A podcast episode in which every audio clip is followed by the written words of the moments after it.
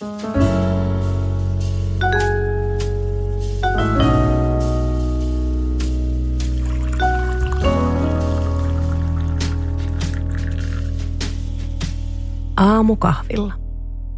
Mä oon Henrikka Reinvan ja tää on Aamukahvilla.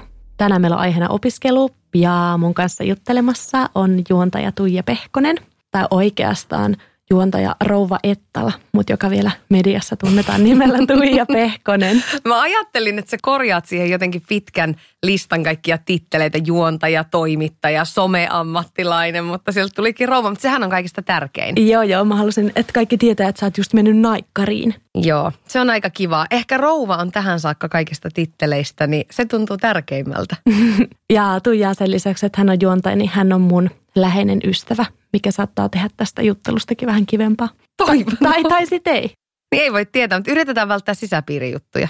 Me käydään vähän läpi meidän opintopolkuja ja millaisia fiiliksiä meillä on opiskelusta ylipäänsä. Ehkä myös vähän sitä, että mitkä oli meidän lapsuuden ja nuoruuden haaveammatteja. Mä oon muuten se tyyppi, joka aina – silloin, kun mä aikana olin vakituisesti töissä Radio Energyllä ja sinne tuli aika usein tämmöisiä kaikennäköisiä kouluryhmiä. Ja sitten nämä opettajat tietenkin halusi kysyä meiltä juontajilta jonkunlaista elämänoppia. Niin mm. Mä aina käskin näitä nuoria opiskelemaan. Ja nyt mä kyllä kuulostan satavuotiaalta, kun mä sanon ton. Mutta mä sanoin aina heille, että opiskelu ei koskaan mene hukkaan. Mä en ole pyytänyt sit väärää ihmistä tänne.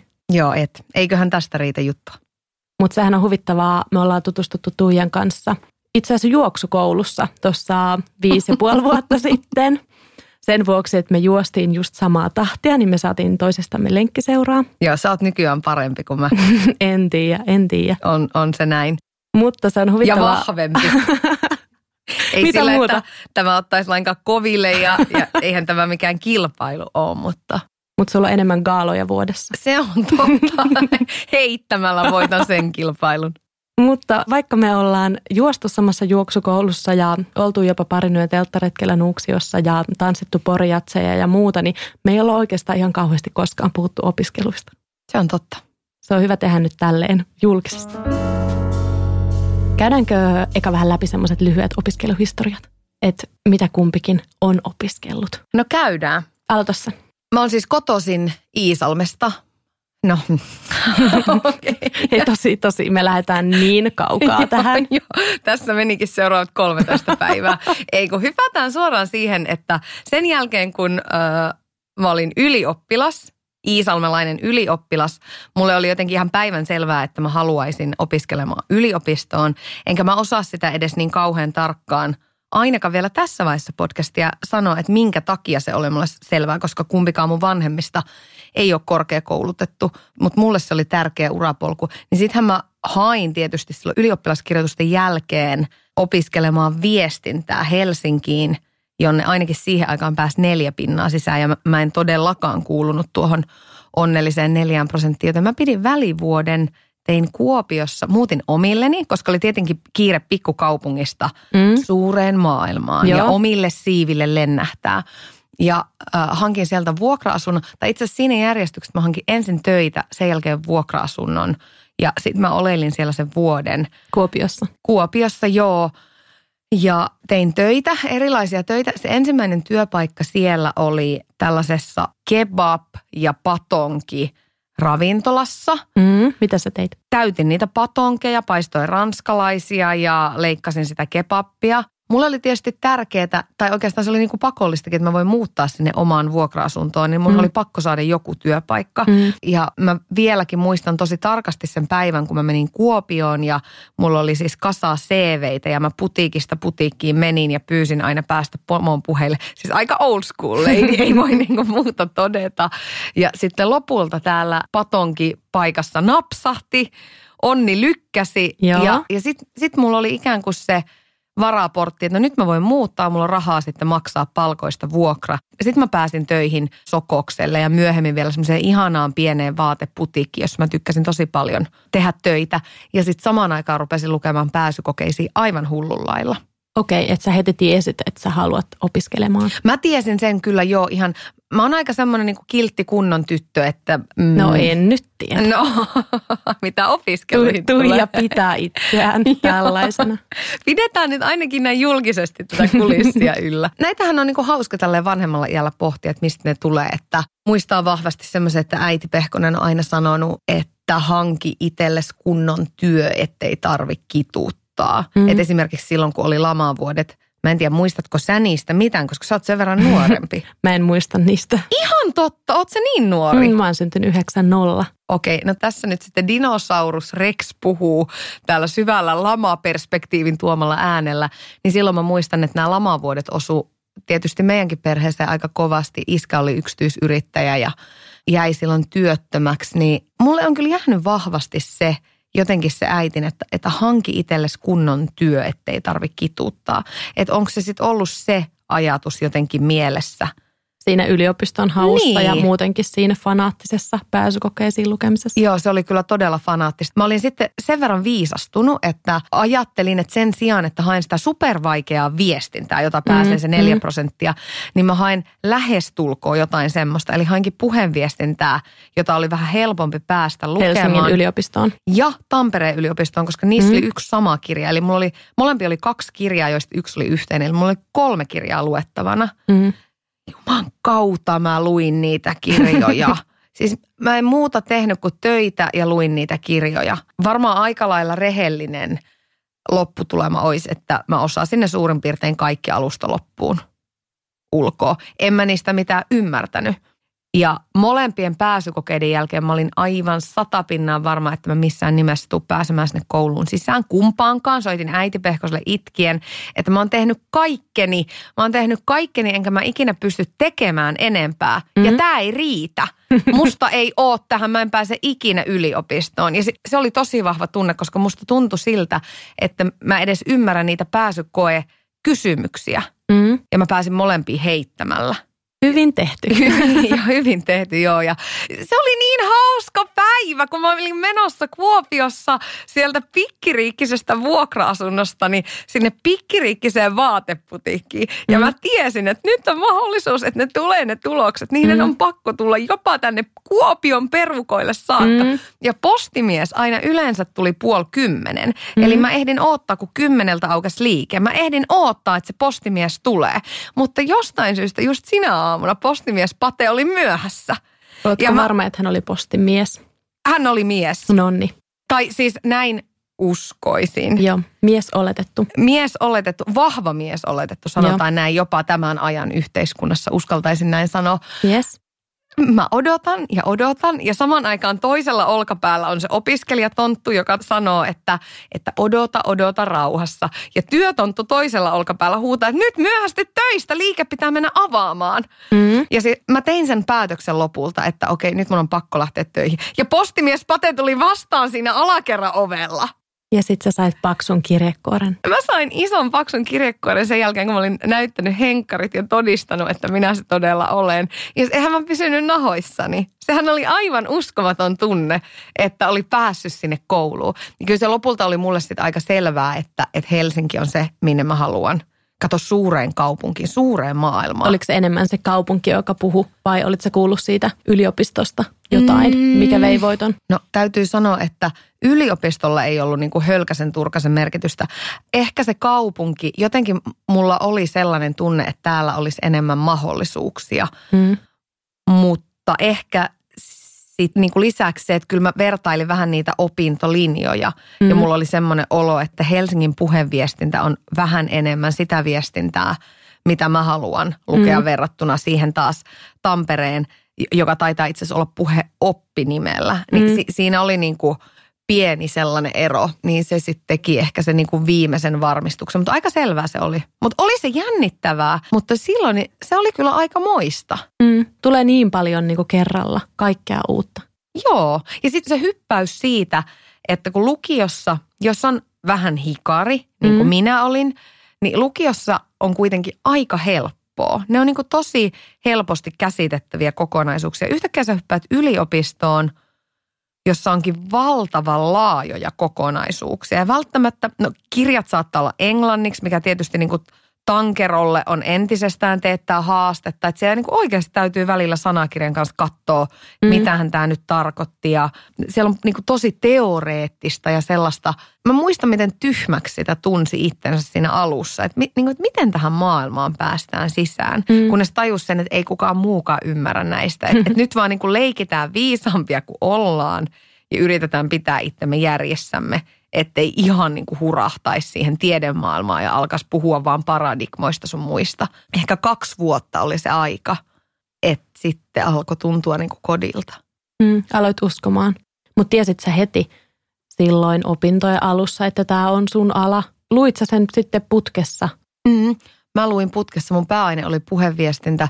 Sitten mä luin sivuaineena – Mä luin pitkän sivuaineen johtamisesta, totta kai, koska musta piti tulla boss lady. Mm. Ja sitten mä luin lyhyet sivuaineet kasvatustiedettä ja jo-opintojen kautta kauppiksessa markkinointia. Mm. Et mullahan oli tosi selkeä jotenkin se ajatus, se äiti Pehkosen kertoma kunnon ammatti, niin se mm. oli mulla tosi vahvasti mielessä, että musta tulee viestintäjohtaja tai konsultti tai tai niin kuin henkilöstöpäällikkö tai tämän tyyppinen tapaus. Mm, mutta oli kuitenkin vähän tämmöisiä tietyllä tavalla erikoisempia titteleitä. Ei ollut vaan sillä opettaja, lääkäri. No ei, joo. Jotenkin se viestintäala oli alkanut mua kiehtoa, että et se oli aika selkeä.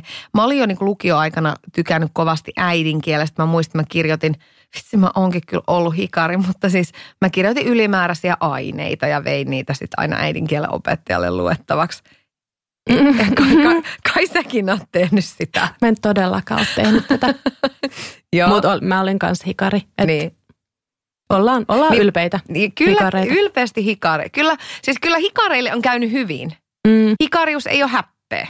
Ei, Joo. opiskelu ei koskaan mene. Ei. Mikä se oli se sun? Niin, että opiskelu ei koskaan mene hukkaan. Mm. Se on niin kuin jännä, kun ihminen tekee elämästä kaikenlaisia suunnitelmia ja ajattelee, että no tässä tämä on tämä polku, mitä mä lähden mm. seuraamaan ja menee sitä päämäärää kohden. Mutta aika vähän me sitten lopulta pystytään asioita hallitsemaan. Mm. Sitten tulee kaiken näköistä. Sehän on elämässä myös parasta. Mm. Että tulee tosi yllättäviä asioita just siinä hetkessä, kun ehkä ei odota tai ei toivo. Ja totta kai nyt jälkeenkäteen, kun miettii vaikka mun urapolkua, että no kyllähän mä leikin Tuijan keittiötä, omaa TV-lähetystä jo niin kuin kuusivuotiaana mm. keittiössä kahvinporoilla. Äiti on herännyt siihen kalkatukseen sunnuntai-aamuisen, kun mä oon tehnyt siellä kaiken näköistä. Mm että joo, varmasti tämmöisiä kaikkia, kaikkia merkkejä on ollut luettavissa näin jälkikäteen ajateltuna, mutta ihan yhtä hyvin musta olisi voinut tulla joku hyvin, niin kuin, hyvin asiallinen toimistonainen.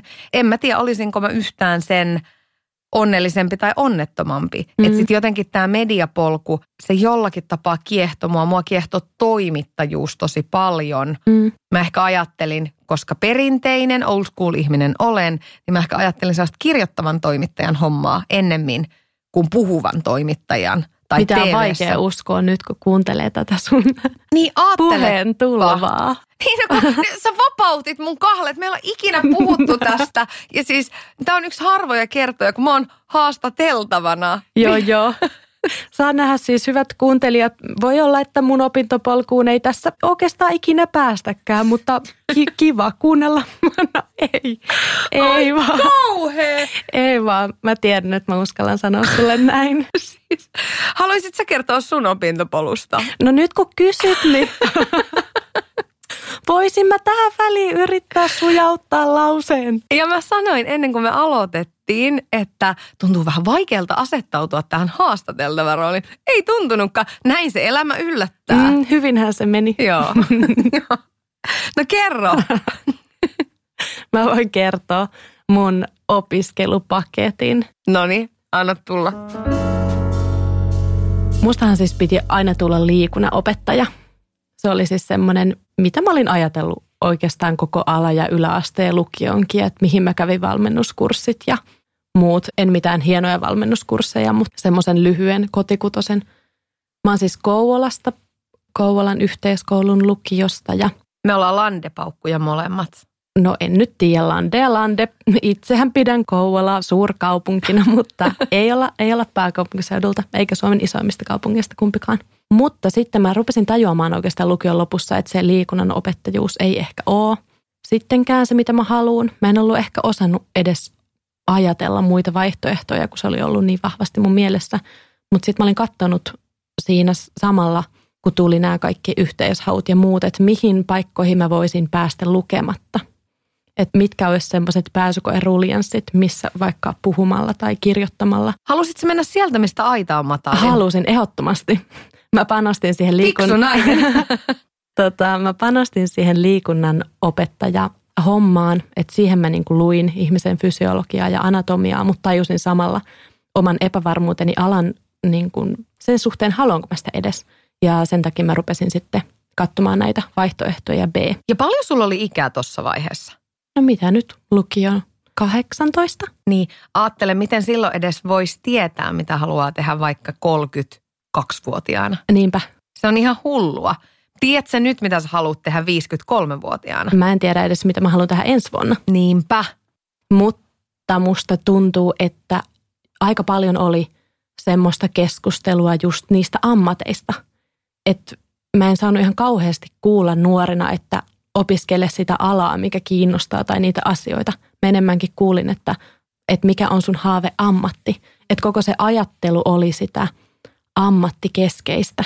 Mutta tämä on ehkä vähän jotenkin muuttunut, koska tuntuu, että tämän ajan nuoret, tämän ajan nuoret, Mm-hmm. sehän on kuin eilen, kun me olimme nuoria. Kun me olimme teinityttösiä vaan juoksentelemassa tuolla. Mutta tuntuu... Itse, itsehän opiskelin. jotenkin, mikä on siis mahtavaa, niin maailma on avoinna ja mahdollisuuksia täynnä. Mm. Ja melkein mistä tahansa voi tehdä itselleen ammatin. Ja sehän on mahtavaa. Joo, ja mä luulen kyllä, että nykypäivän nuoret ymmärtää, että kannattaa lukea niitä asioita, joista on kiinnostunut, ei välttämättä tiettyyn ammattiin. Mutta arvostaako tämän hetken nuoriso? Kysyt sä multa? Kysyn, että arvostaako tämän hetken nuoriso koulutusta? Kyllä mä uskon. Mä uskon, että nuoriso on aina järkevämpää. Niin, aina järkevämpää kuin vanha sukupolvi. Joo, uskon ehdottomasti Totta, siihen. mitä, mitä me tanttarat tässä huolissaan edes ollaan, tai mitä minä tässä huolehdin? Mm, mä en ole kyllä huolissani. En mäkään enää.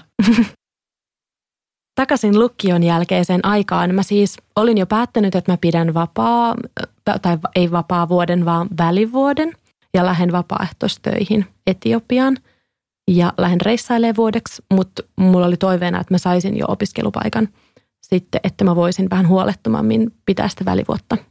Ja sitten mä en päässyt sinne liikuntatieteelliseen, mutta mä pääsin opiskelemaan äidinkielen opettajaksi. Mulle niin kuin äidinkieli oli ollut aina rakasta ja suht kepeästi, jotenkin helposti. Mulle äidinkieli oli ollut aina aika iisiä. Joo, vaikka, vaikka tuosta äskeisestä ei sitä ehkä ihan heti arvaiskaan.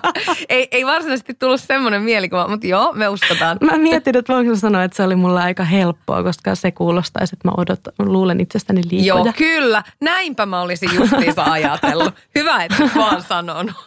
Mutta mä pääsin opiskelemaan äidinkielen opettajaksi. Mä pidin sen välivuoden ja sitten muutin Jyväskylään. Ja Jyväskylässä mä aloitin nämä äikän maikan opinnot. Eli siihen kuului suomen kielen opiskelua, kirjallisuuden opiskelua ja kasvatustieteitä. Mutta mä tajusin aika nopeasti ensimmäisten kuukausien aikana, että mä opiskelen väärää alaa. Mm-hmm. Musta tuntui, että tämä ei todellakaan ole se, mitä mun pitäisi tehdä. Että mä rakastin suomen kieltä, mutta mä en nähnyt, että se olisi se keskiöasia siinä, mitä mä haluan tehdä, vaan mm, ehkä työväline jossain mun työssä. Jolloin mä päätin sitten jo ennen joulua, että mä haen opiskelemaan vaikka mitä. Ja sitten mä op- lähdin uudestaan siis pääsykoen ruljanssiin. Mä hain kulttuurituotantoa opiskelemaan graafista suunnittelua, sisustusalaa, taidekasvatusta ja Afrikan tutkimusta ja kehitysmaatutkimusta. Ainakin näitä. Mua hymyilyttää sen takia, että mulle tuli sellainen flässi, että silloin kun me on tutustuttu juoksukouluaikoihin, mm. olitko sä joku kulttuurin tuottaja? Joo, mä opiskelin. Niin, niin sä opiskelit silloin sitä? Joo, sä spoilaat nyt mun tarinaa. Sori, sori. Mä käyn vähän malttamattomasti asioiden edelle, mutta tiedätkö, tuli tämmöinen niin kuin ahaa elämässä, kun tässä on tullut niin paljon uutta. Mm. Niin että, että se oli sitten se sun polku. Kyllä. Mä en päässyt muualle, mutta mä pääsin opiskelemaan kulttuurituotantoa itse asiassa kahteen paikkaan. Humakkiin sekä Metropolia ammattikorkeakouluun. Ja mä valitsin, tai itse asiassa Metropolia mä pääsin vasta ekalta varasijalta, mutta mä valitsin sitten sen, koska mä olin kuullut, että se on enemmän semmoinen business-orientoitunut koulu. Ja siinä kohtaa semmoinen kiinnosti mua enemmän. Mä hain silloin kaikkiin opiskelupaikkoihin Helsinkiin. Musta tuntui myös siinä vaiheessa, että mulla oli enemmän ystäviä Helsingissä ja mä halusin sitten kanssa Jyväskylästä palata. Kouvolan tyttö halusi suureen maailmaan. Kyllä vaan. Siellä mä sitten aloitin vuonna 2011 opiskelemaan kulttuurituottajaksi ja se tuntui heti mulle silloin omalta. Musta tuntuu, että nyt, tai silloin tuntui, että nyt ollaan semmoisen asian äärellä, mitä mä oikeasti haluan tehdä ja mistä mä voin kuvitella itselleni ammatin hankkivaksi. Ja mä valmistuin sitten 2015 neljä vuoden jälkeen. Mutta enhän mä sitten niitä hommia ole kauhean pitkään tehnytkään. Että se on huvittavaa, että silloin varsinkin kun aloitti ne opinnot, niin ajattelin, että joo, mä todellakin oon kulttuurituottaja ja tämä on se, mitä mä haluan tehdä. Mitä sä sitten olisit edes tehnyt? No esimerkiksi mä toimin sitten aika paljon. Taidenäyttelyitä. Joo, mä olin silloin. Silloin kun me tutustuttiin, niin mä olin töissä Taideyliopiston kuvataideakatemiassa ja vastasin näyttelyiden tuotannoista. Eli kaikesta käytännön järjestelyistä sen taiteilijan ja yleisön välillä. Mutta mä olisin voinut yhtä lailla järjestää vaikka festivaaleja tai manageroida jotain tanssiryhmää tai mitä nyt käytännön asioita. Niin tai, kyllä susta tommoseen olisi helposti. No kiitos. Mutta sitten mä huomasin kanssa, vähän niin kuin sen suomen kielen kanssa, niin kulttuurin kanssa huomasin sen saman, että mä rakastan sitä ja nautin siitä suuresti, mutta en välttämättä halua olla sitä niin kuin työkseni tekemässä. Sitten mä päädyin siitä muutaman vuoden päästä yrittäjäksi. Mä olin aloittanut kirjoittaa sitten kulttuurituotannon opintojen alussa blogia. Ja yhtäkkiä se viestintä rupesi muakin kiinnostamaan sen kautta, että mä olin tehnyt harrast, ensin harrastuksena sitä blogihommaa ja kirjoittamistyötä. Ja yhtäkkiä se sitten oli usean vuoden aikana kasvanut semmoiseksi tietotaidoksi, että sitten mut haluttiin viestintätoimistoon töihin. Ja se harrastus olikin yhtäkkiä sellaista, mistä joku halusi maksaa mulle, mikä oli jotain spesiaalia, semmoista, mitä mä en edes tajunnut tietotaidoksi, niin se oli kehittynyt musta harrastuksen myötä isoksi osaksi mun niin kuin nykyistä yritystä ja nykyistä osaamista. Niin ajattele siis kaikki nämä polut, mitä siinä on tehnyt, niin on sitten niinku, tämä on mm. oikein kliseiden klise, mutta tuonut sut tähän pisteeseen, missä nyt on. Mm. On se huvittava ajatella, että oikeasti kun mä aloitin silloin kirjoittaa blogia, niin mä rakastin kirpputoreja ja tämmöistä second hand tyyliä – ja mun intohimo oli, että mä haluan jakaa muille samanhenkisille näitä mun kuvia ja näitä mun juttuja. Eikö sun blogi ole ollut jotenkin muotiblogi? Joo, mä oon aloittanut niin kuin muotibloggaajana, mikä on tällä hetkellä huvittava ajatus. Mutta aika ihanaa. Siis mm. voi tehdä kaikenlaisia kuvioita ja mutkia ja u-käännöksiä ja, ja käydä ylä- ja alamäkiä ja sitten kuitenkin, kyllä ne asiat niin aina järjestyy. Niinpä. Ja sitten itse asiassa ton kulttuurituottajan ammatin lisäksi mä oon sitten valmistunut eräoppaaksi. Et sitten muutaman vuoden työelämän jälkeen mä olin sitten löytänyt harrastuksesta, eli outdoor-harrastuksesta itselleni tosi paljon sitten taas viestinnän ja somealan töitä. Ja sitten mä rupesin huomaamaan, että okei, mä, mä kaipaan tähän niin opintoja rinnalle, että mä ymmärtäisin tästä luonto- ja eräalasta enemmän. Niin sitten mä kävin niin vuoden ammattiopinnot erä- ja luontooppaan tutkinnon. Sain itselleni tuossa viime kesäkuussa. Toihan on ihan sua. Mm. Siinähän se sun tulevaisuus on. Kattellaan nyt. Nyt en uskalla enää sanoa mitään varmaa, kun kaikki on aina muuttunut niin nopeasti. Niin, ja muuttuu varmaan vielä monta kertaa tämänkin jälkeen. Mm. Säkin oot joskus muutama vuosi sitten haaveillut, että me yhdessä sun kanssa perustettaisiin kirpputori. Niin ajattele. Sitten tämä meni tämä Noora Hautakangas ja teki sen ja nyt relovet ympäri Helsinkiä kukoista. Jep, se Ei oli sti- oikeasti Pehkosen Tuija idea. Tämänhän mä halusin sanoa. Ei, kaikki kunnia Nooralle näistä, mutta siis tämmöisiä aivopierujahan joskus tulee. Mm. Tai siis mä en missään nimessä tarkoita, että, että Nooralta tämä olisi ollut aivopieru, mutta siis että, että joskus tulee tämmöisiä kaikenlaisia havahduksia ja mm. oivalluksia. Ja sitten mä kuitenkin ajattelen, että – että no kaikilla on ideoita, että mm. et maailma on täynnä hyviä ideoita, mutta sitten se, mikä ihmiset erottaa, on se, että toiset alkaa tehdä. Niin. Sitten on niinku tekijäihmisiä, jotka vaan käärii hihat, ryhtyy hommiin. Ja sitten ne välillä mokaa, välillä tulee tosi surkeita juttuja, mm. mutta sitten välillä vaan joku niistä onnistuu. Niinpä. Ja kyllähän toi kirppis, sehän oli aika mahtava ajatus. Se siitä. Joo, ja sehän on huvittava, että aika monissa tutkimuksissa monille ihmisille samanaikaisesti maailmassa tulee niitä samoja ideoita. Kyllä, ja siis aika harva idea on sellainen, jota kukaan muu ei mukamas ikinä koskaan olisi saanut. Mm. Että aina huvittaa ihmiset oikeasti, jotka sanoo ihan tosissaan, että Kyllä, minä ajattelin tuota jo silloin kaksi vuotta sitten, mutta nämä varastivat tämän idean. Joo. noinkohan tässä nyt ihan se tosiaan kävi. Niin, Koska, että miksi et tehnyt sitten sille mitään? Sanoppa muuta, jos ajatus tuli niin paljon aiemmin. Mutta tälleen me ihmiset toimitaan. Meidän aivot toimii aika lailla, aika lailla samalla tavalla kaikkialla. Mm. Takaisin opintoihin. Tykkäsit sä opiskella? No, vitsi kun tuntuu, että siitä on niinku tuhat vuotta. Kai mä tykkäsin kyllä mä tykkäsin, mutta mulla ei ole ehkä kyllä enää, mä en tiedä, oisko musta enää siihen. Mä juttelin yhden ystäväni kanssa yksi päivä tämmöistä jonkinnäköistä eksistentiaaliahdistusta siinä ja mietittiin, mitä kaikkea sitä elämällä voisi tehdä. Ja sitten hän vaan sanoi mulle, että mieti, sä oot 34, sä voit tehdä ihan mitä vaan. Sä voit opiskella itsellesi vaikka uuden ammatin. Mm. Jotenkin mä jäin miettimään silloin sitä, että en mä kyllä tiedä, että olisiko musta – enää koulun penkillä. Mä kävin kuusi vuotta silloin yliopistoa. Sitten oon mä edelleen ahkera, mutta mä olin silloin ihan sairaan ahkera. Mä tein silloin useita työtä samaan aikaan. Mä en todellakaan ollut se opiskelija, rilluttelija, joka olisi tuolla niin kuin haalarit päällä painanut ympäriinsä. Totta kai muutamissa opiskelubileissä tuli käytyä, mutta sitten varsinkin kun mulla nousi yhtään se kipinä – jotenkin media-alaa ja, ja puhetyötä kohtaan, niin kun mä lopulta sain sen mahdollisuuden ihan älyttömän pitkän ja sinnikkään tällaisen väsytystaistelun päätteeksi, että mä pääsen radiovoimaan tekemään viikonloppulähetyksiä, niin mähän tein siellä, mä opiskelin Helsingissä, mm. sitten mä tein kaksi vai kolme päivää sellaisessa kauneusalan maahantuontifirmassa töitä, ikään kuin tämmöistä niin kuin oman alan niitä järkeviä töitä tiedottajan ja PR-assarihommia. Ja sitten perjantai-illat, lauantai-aamupäivät, sunnuntai-iltapäivät. Mä olin aina sitten Lahessa tekemässä radiovoimassa omaa radiolähetystäni. Et nyt kun mä mietin sitä jälkikäteen, niin ei siinä kauheasti nukuttu, eikä varsinkaan löllötelty siihen aikaan. Nyt kun mä kuuntelen sua, niin mä luulen, että sä oot kivempi nyt. Joo, mutta sitten ehkä myös kaksikymppisenä jaksaa. Mm. En mä silloin kokenut, että uh, olen burnoutin partaalla. Jos mut nyt laitettaisiin tommoseen prässiin, ei musta varmaan enää olisi siihen. Tai en tiedä, osaako sitä silloin suhtautua jotenkin keveemmin. En mä ehkä myöskään ottanut niitä töitä samalla tavalla himaa, mitä nyt, varsinkaan nyt yrittäjänä. Mm. Eli tämä radiovoiman työpaikka oli sun eka niin sanottu oman alan työpaikka, niinkö?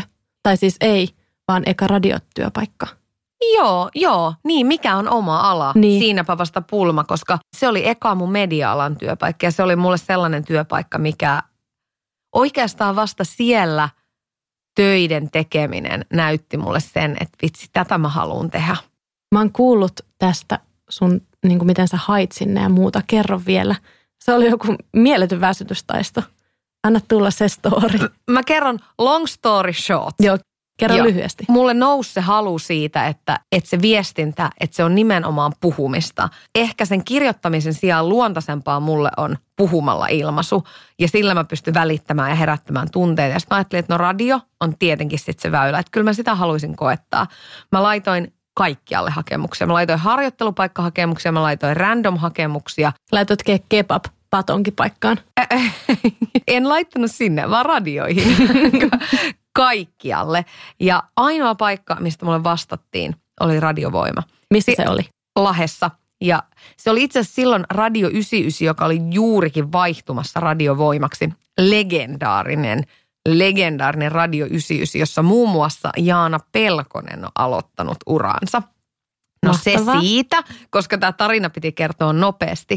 Silloinen päätoimittaja soitti mulle ja vähän vaan niin kuin kyseli, että, että mikä tapaus sä oot ja mikä juttu tämä on, että ei mulla mitään töitä sulle ole, mutta kohan vähän kyseli, että palataan asiaan tuossa parin kuukauden päästä, jos vielä kiinnostaa.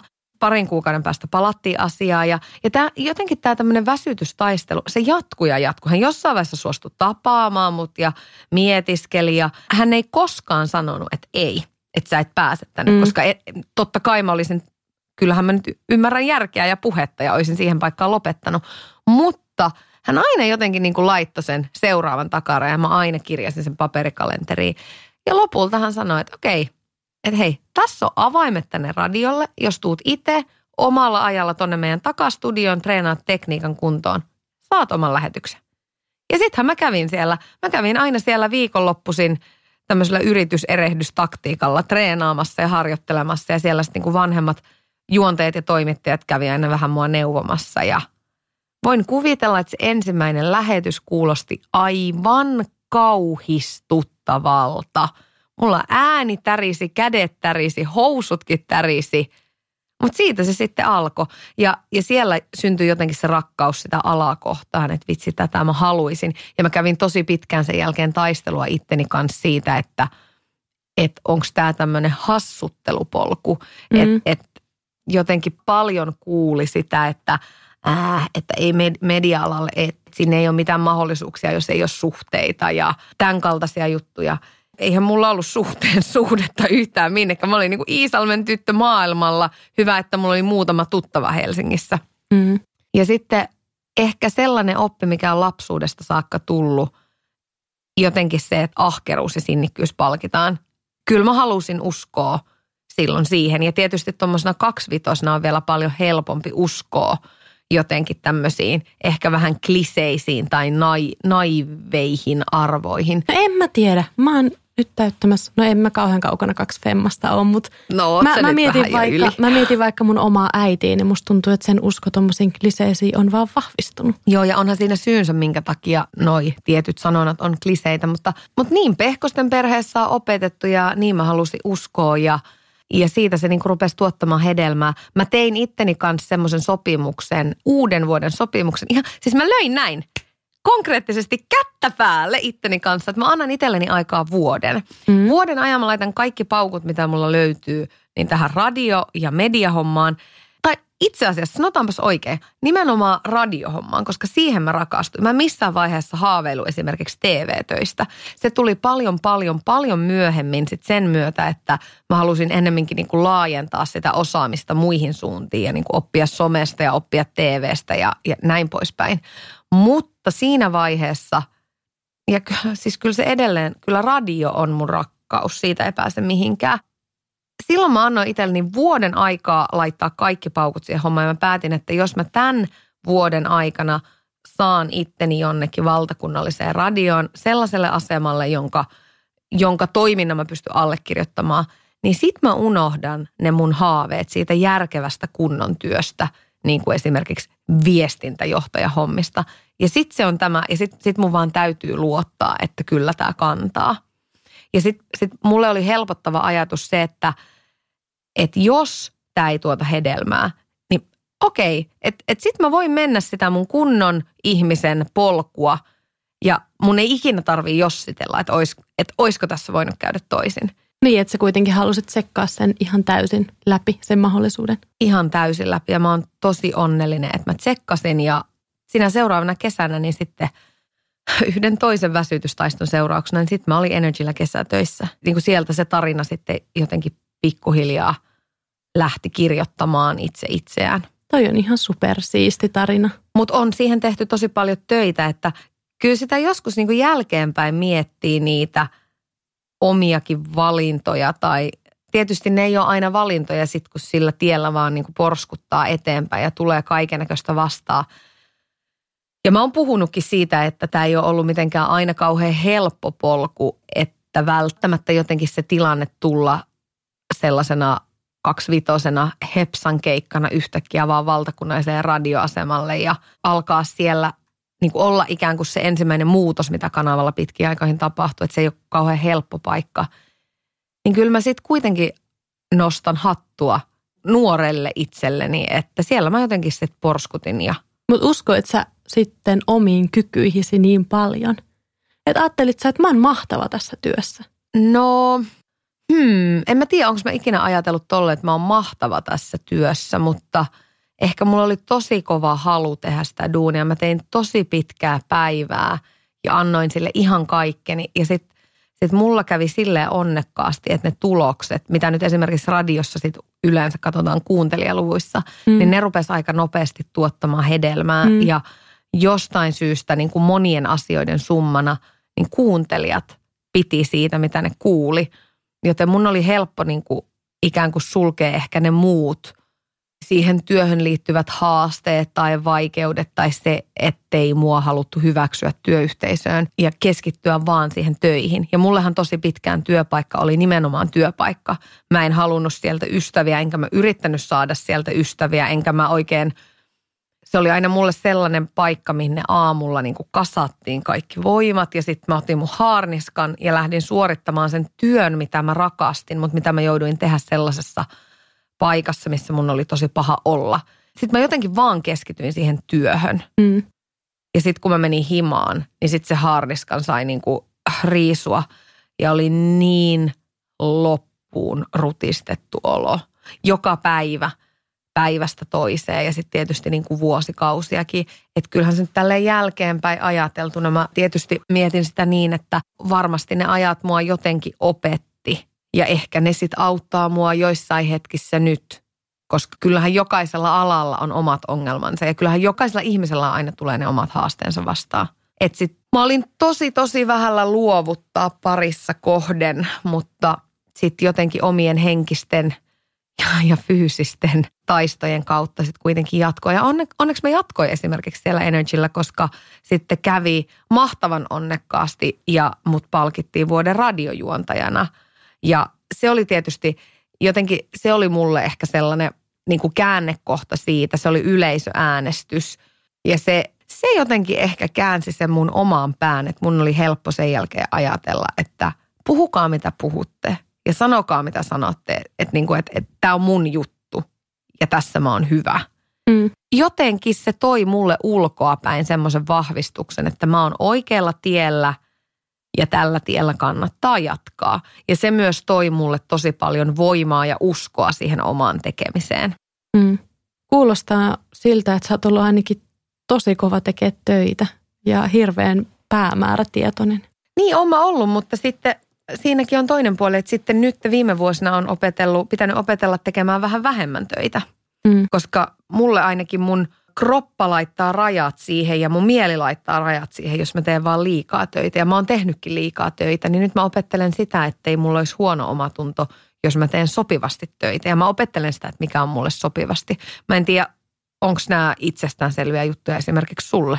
Ei todellakaan. Mä just niin kuin, se oli hauska, kun sä kerroit tuosta, millainen sä olit nuorempana työntekijänä ja opiskelijana samaan aikaan, niin mä olin itse kanssa semmoinen, että nyt jälkikäteen kun mä ajattelen mun vaikka opiskeluaikoja, niin mä ajattelen, että no oispa lähtenyt vaihtoon tai ottanut vähän rennommin tai tehnyt vähän vähemmän töitä. Mm-hmm. Mm.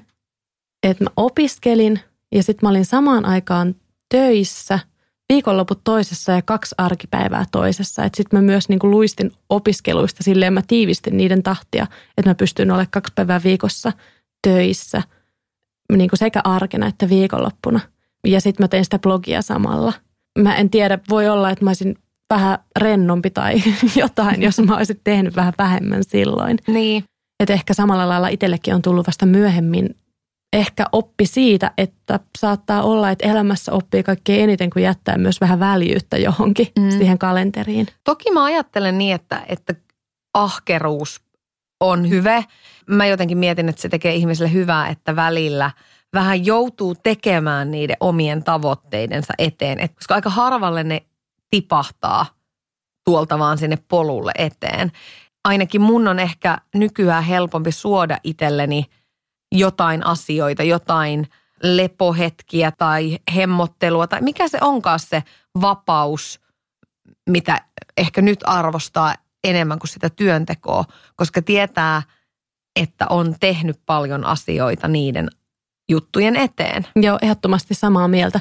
Ahkeruus on hyvä asia, mutta mä itse huomaan sen, että jos mä oisin antanut siinä, jotenkin se juna meni niin kovaa vauhtia. Mm. Ja mä olin myös se, joka vei niin kuin – kaikkialla niitä työhakemuksia koko ajan. Ja jos lehdessä oli joku avoin paikka, niin mä ajattelin, että mun pitää ehdottomasti hakea. Mä oon esimerkiksi ollut Motonetissä haastattelussa ja flanellipaita päällä ja saanut sen työpaikan. Mä ajattelin Mitä va- sä olisit tehnyt siellä? Mä olisin siellä ollut myyjänä. Ja mä olisin varmaan tykännyt siitä. Siis silleen, niin kuin, että Mitä uusi... ne myy? No kaikkea varaosia. Kyllähän sä oot Motonetissa oot käynyt. Ihan mahtava paikka. Totta kai käyn siellä harva se päivä. Mutta se on hauska, että mäkin jotenkin ajattelin, että no nyt pitää tarttua kaikkiin mahdollisuuksiin, kun näitä on. Että ei ehkä antanut rauhaa ihan kauhean usein siihen, että ei nämä mahdollisuudet välttämättä niin kuin lopu ihan heti. Mm. Että vaikka mä tein viitisen vuotta töitä sitten kulttuurituotannon opiskelujen aikana ja pari vuotta niiden jälkeen vielä kuvataiteen alalla – ja sitten kun mä tein, mä pistin siihen niin kuin tosi paljon mun osaamista ja aikaa. Ja sieltä niin kuin avautui uusia paikkoja ja mä olin vaikka Vantaan taiteilijaseuralla eka tuottajaharjoittelijana ja sitten mä olin galleristina siellä. Ja sitten Taideyliopiston kuvataideakatemiassa mä aloitin kanssa harkkana opiskeluaikana. Ja sieltä mä itse asiassa sain sitten ekan tällaisen täyspäiväisen oikean työpaikkani, mutta – sieltä sitten tarjottiin aina, että tuutko seuraavalle jaksolle ja muuta. Ja sitten mä olin aina jotenkin otettu, että vau, he haluavat minut. Ja sitten jossain kohtaa mä pysähdyin, että ei tämä on mun, nämä ei ole mun haaveita.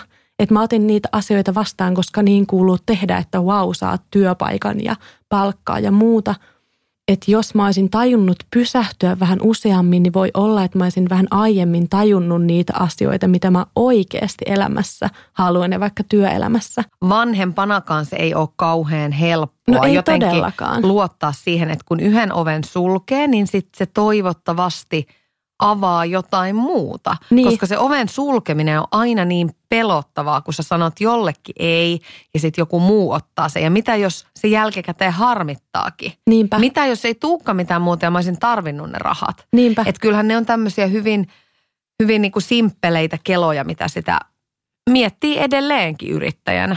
Joo, ja sitten sen erottaminen, että mitä oikeasti haluaa – verrattuna se, että mitä haluaisi haluta. Mm. Että vaikka siellä kuvataiteen alalla, kun mä olin saanut niin hienoja mahdollisuuksia, niin mun aivot oli mennyt semmoiseen tilaan, että, että mä varmaan haluan tätä. Ja sitten mä jossain vaiheessa tajusin, että kun mulle ehdotettiin, haluaisitko lähteä opiskelemaan taidehistoriaa tässä töiden ohella, että sä saisit vähän niin kuin substanssiosaamista sun työhön, niin mä tajusin, että ei mua kiinnosta. Että mua kiinnostaa muut asiat. Että mä vaikka googlailin – eräjuttuja, että minne mä lähtisin niin kuin retkeilemään viikonloppuna, mutta mä en googlaillut sitä, että mitkä taidemuseot on auki. Niin nythän se vaikuttaa ihan päivän selvältä, että totta kai sä oot eräjorma, mutta, mutta ei, ei se ole välttämättä aina ollut niin. Ei todellakaan, senkin mä tajusin vasta, kun mä huomasin, että okei mä googlaan tätä asiaa koko ajan. Tietysti täytyy nyt niin kuin huomauttaa, että onhan tämä tämmöistä ehkä jopa vähän ylimalkasta keskustelua, koska pitää muistaa se, että, että kaikilla ei ole aina myöskään mahdollisuutta valita. Että me ollaan tosi onnekkaita molemmat, että me on saatu toteuttaa meidän unelmia ja me ollaan päästy tekemään sellaisia duuneja, mistä me todella nautitaan ja mitä me on haluttu tehdä. Että sitten jotenkin aina, kun keskustellaan unelmista ja urapoluista ja muusta, niin mä jään aina miettiä sitä, että mut entäs se kuitenkin aika iso osa kansasta – joka joutuu esimerkiksi menemään duuniin, josta ei tykkää. Niinpä. Ja se syy voi olla taloudellinen tai, tai ihan mikä tahansa. Siinä mielessä mulle ainakin on ollut tärkeää, että mä muistan myös niinä hetkinä, kun mä oon tehnyt liikaa töitä tai, tai niinä hetkinä, kun pelottaa se töiden loppuminen, niin olla kiitollinen siitä kaikesta, mitä on tähän saakka saanut. Ehdottomasti ja ylipäänsä et voi miettiä, että okei, mä suljen ton oven. Niin, koska kaikilla ei ole sitä mahdollisuutta. Niin ja ylipäänsä kaiken pohjana se, että opiskelu on ollut ilmasta ja muuta. Niin, et, et, aattelepa, että kyllä täällä on hyviä asiat. On, ehdottomasti. Voisitko sä kuvitella opiskelevasi jotain nyt? Okei, sä sanoit aiemmin, että et välttämättä näkisi itseäsi koulun penkille, mutta mikä olisi semmoinen ala, mitä sä haluaisit opiskella tällä hetkellä? Jos tässä tietokilpailussa ei ole oikeata eikä vääriä vastauksia, niin sanon, että mä en tällä hetkellä voisi opiskella, mutta mä voisin muuttaa täysin urani suuntaa. Mä en usko, että mä tuun tekemään mediatöitä ainakaan niin, että mä teen niitä niin itselläni. Mm. Niin mä en usko, että mä tuun tekemään niitä loppuelämääni. Tämä on aika iso. Sä oot tehnyt tosi monta vuotta nimenomaan mm. mediaa ja nimenomaan töitä itselläsi. Mm se on tosi ihanaa ja mä nautin siitä ihan sairaasti ja mä toivon, että mä saan tehdä näitä töitä vielä. Mutta jostain syystä mä en usko, että mä tuun koko elämään näitä tekemään. Että jotenkin mulla on myös kova halu ja mulla on jopa semmoinen kutina, että ehkä sitten jossain vaiheessa jotain muutakin. Ihmisen elämähän voi mennä myös niin, että voi vähän ruveta rakentamaan siinä rinnalla jotain muuta ja sitten sit niinku pikkuhiljaa katsoa, että miten ne asiat menee. Ja toi on aika siistiä, että sä uskallat sanoa niitä asioita ääneen. Niin, no pakkohan niitä on. Eihän se tarkoita, että, että pitäisi aina toteuttaa kaikki heti nyt, mitä sanoo, mutta – jotenkin mulla on semmoinen tunne, että, että elämää voisi jossain vaiheessa tulla jotain muuta. Ja ei mua myöskään pelota sanoa sitä, että, että tämä työ niin siistiä kuin se onkin ja niin kiva kuin onkin gaalailla ja, ja päästä haastattelemaan siistiä ihmisiä. Niin kyllä tässä on paljon sellaisia juttuja, jotka mä koen tosi raskaina ja jotka vielä tällä hetkellä siinä vaakakupissa on jotenkin siellä niin kuin – kevyemmän painon puolella, mutta voi olla, että, että tässä vuosien saatossa niin se vaakakuppi kääntyy toisinpäin ja vaikkapa esimerkiksi tietynlainen julkisuus, jota, jota tämän työn tekemiseen liittyy, niin alkaa tuntua liian raskalta. Ymmärrän hyvin tai en hyvin. En, mä en ole ollut juontamista. Ymmärrän juon... huonosti. Ymmärrän, ymmärrän keskinkertaisesti. Ymmärrän ehkä tyydyttävästi. Hyväksytään. Sekin on ymmärrys kuin ymmärrys mitä asioita ne vois olla, mitä sä tekisit, jos ei olisi media? No varmaan ainakin yksi kirpputori olisi ollut tosi kiva. Painostus lähtee taas. Joo. Ehkä mä haluaisin sitten olla mukana jossakin yrityksessä kuitenkin. Ehkä nyt ei tunnu hyvältä ajatukselta jotenkin semmoinen – Yritänpä muodostaa järkevän lause. Mulle edelleen tosi tärkeä arvo, mikä liittyy yrittäjyyteen, on vapaus. Joten sen mä toivoisin, että mä pystyisin ainakin jossain määrin säilyttää. Joten esimerkiksi jonkinlaisissa kiinnostavissa yrityksissä mukana oleminen voisi olla yksi vaihtoehto. Ehkä jonkinlaiset niin konsultointi tai koulutustyöt tai jotenkin sen pääoman jakaminen, mitä kuitenkin on vuosien varrella kertynyt. Mä koen, että sitä, vaikka tässä nyt vielä nuoria ollaan ja paljon on matkaa ja opittavaa, ja se on mulle muuten tosi tärkeä arvo työelämässä, että itse kehittyy ja kehittää itseään. Niin jotenkin mä toivoisin, että, että mä saisin sitä jakaa eteenpäin. Mm. Et ehkä siihen liittyviä asioita esimerkiksi. Mä itse koen, että on just siistiä heittää vähän niin semmoisia etiäisiä ilmoille, että mitä ne asiat vois olla, mihin ehkä työelämässä lähtee seuraavaksi suuntaamaan. Mä oon huomannut, että ne saattaa olla vaikka yksittäisiä sanojakin. On huvittavaa, kun mä oon tällä hetkellä teen töitä somen parissa ja vahvasti markkinoinnin kanssa. Että tosi moni olettaa, että ne on niitä mun intohimoja. Vaikka oikeastaan mulle some on vaikka se väline vaikka tarinan kerronnalle, mikä on mulle intohimo, tai luovalle kirjoittamiselle, mikä on mun intohimo. Mua ei yhtään kiinnosta, miten joku Facebookin algoritmi toimii, tai joku tämmöinen Instagramin mainostyökalu, tai oikeastaan markkinoinnin kenttä ei ole mikään mun vahva intohimo. Mä oon vaan sattunut päätymään sille alalle. Mutta mua kiinnostaa just ne tarinat, asioiden eteenpäin vieminen, se sanoman eteenpäin vieminen ja ihminen ylipäänsä ja tunteet ja miten ne Mä odotin tarin... tunteita, mä odotin tunteita. No, tunteet ja ihminen on niin kuin mun ykkösintohimo. Ja mä yksi päivä pohdin, että jos mä voisin opiskella niin kuin ihan mitä tahansa, jos ei mietitä, että mitä on edes olemassa, niin mitä se voisi olla, niin mä päädyin tämmöiseen kuin ihmisten tunnejohtaminen luontoa apua käyttäen. Oho, Aika hyvä, mutta siis olisiko toi sun, voisiko tosta tulla sun unelma-ammatti myös? En mä tiedä, ehkä. Silloin kun mä suuntasin opiskelemaan, niin ei ollut vielä tällaista bloggaa ja podcastaa ja Instagrammaa ja ammattia. Nyt se toive on laitettu ilmoille. Maailmankaikkeus vastaa sitä jäädä odottamaan. Mutta mä oon itse asiassa lähdössä opiskelemaan. Mitä? Taas? Okei, okay, kerro. Tätä mä en tiennyt. Mä en tiennyt tätä. Sun ystävänä mä en tiennyt tätä. Joo, mä siis ihan muutama päivä sitten vasta ilmoittauduin. Mä oon siis lähdössä opiskelemaan seikkailukasvatusta. No niinpä tietysti. Tämä on siis pieni askel ehkä tätä kaikkea unelmapottia kohtaan, mistä mä äsken puhuin. Eli tämä on tämmöinen avoimen, avoimen ammattikorkeakoulun kurssikokonaisuus. Joo. Mä en ihan osaa enää termistöä, mullakin on opinnoista jo sen verran aikaa. Mutta siis tämmöinen neljän lähijakson mittainen kurssi, seikkailukasvatus yksi. Ja myöhemmin mä voisin jatkaa kakkoseen ja kolmoseen, jos mä haluan. Mutta tota, seikkailukasvatus on siis, mä ajattelin, että mä kerron, kun luultavasti tämä kuulostaa sulta niin kuin lastenhoidolta. Ei, ei, ei. Mä näin sua hoitamassa aikuisia kyllä niin no tämän niin, tiimoilta. yes, yes, Joo.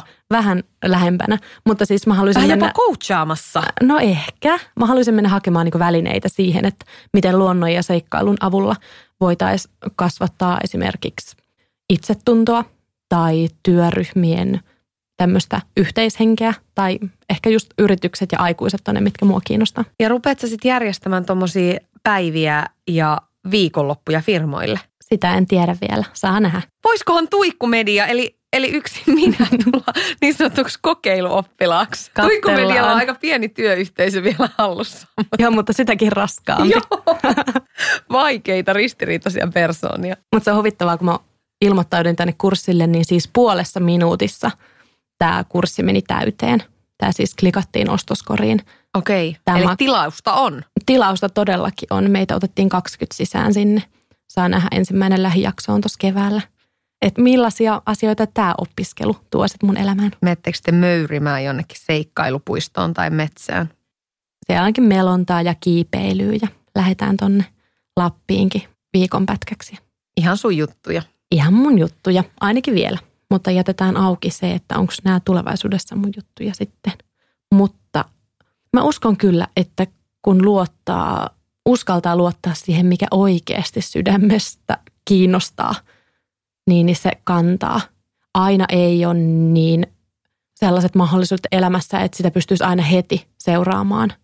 Mutta että niitä asioita kannattaa sitten, tai että niitä asioita kuitenkin kannattaa kuunnella. Ja Mi- tavoitella. Joo, ja mitä se, mitä se sydän sitten sanoo. Kuulostaa ihan tosi kliseiseltä, mutta Mm. kliseet on hyviä juttuja. Meidän suosikkijuttuja suorastaan. Kyllä se niinkin on, että ahkeruus palkitaan. Ehdottomasti. Sopivissa määrin, kunhan muistaa kuunnella sitten vähän myös niitä omia rajoja. Niin ja levätä. Mm, se tekee hyvää. Nukkuminen on kuin rahaa laittaisi pankki. Heitäpä aikainen lintu madonnappa. Joo. Parempi pyy pivossa kuin kymmenen oksalla. Joo, Oma näin. maa mansikka, muu maa mustikka. Ja nyt karkaa aihe. Joo. Mutta kuuntelijat hyvät, opiskelkaa ja opiskelkaa. Opiskelkaa. Kirjastossa on mahtavia kirjoja. Opiskelua ei ole ainoastaan se, että kököttää jossain korkeakoulussa tai jossain laitoksessa, vaan yhtä lailla voi opiskella vapaa-ajalla lukemalla ja ottamalla selvää ja kuuntelemalla muita ihmisiä.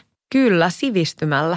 Mä ainakin itse uskon, että opiskelu on suuressa roolissa, kun vaikka jotain kestävää kehitystä edistetään ja ilmastonmuutosta käännetään parempaan suuntaan. Kyllä, ja siis opiskelu ja oppiminen ylipäätään. Mm. Ehkä pitäisi puhua oppimisesta, kun opiskelu viittaa siihen koulun penkillä istumiseen, mutta oppiminen. Totta, toi on tosi hyvä, hyvä löytö.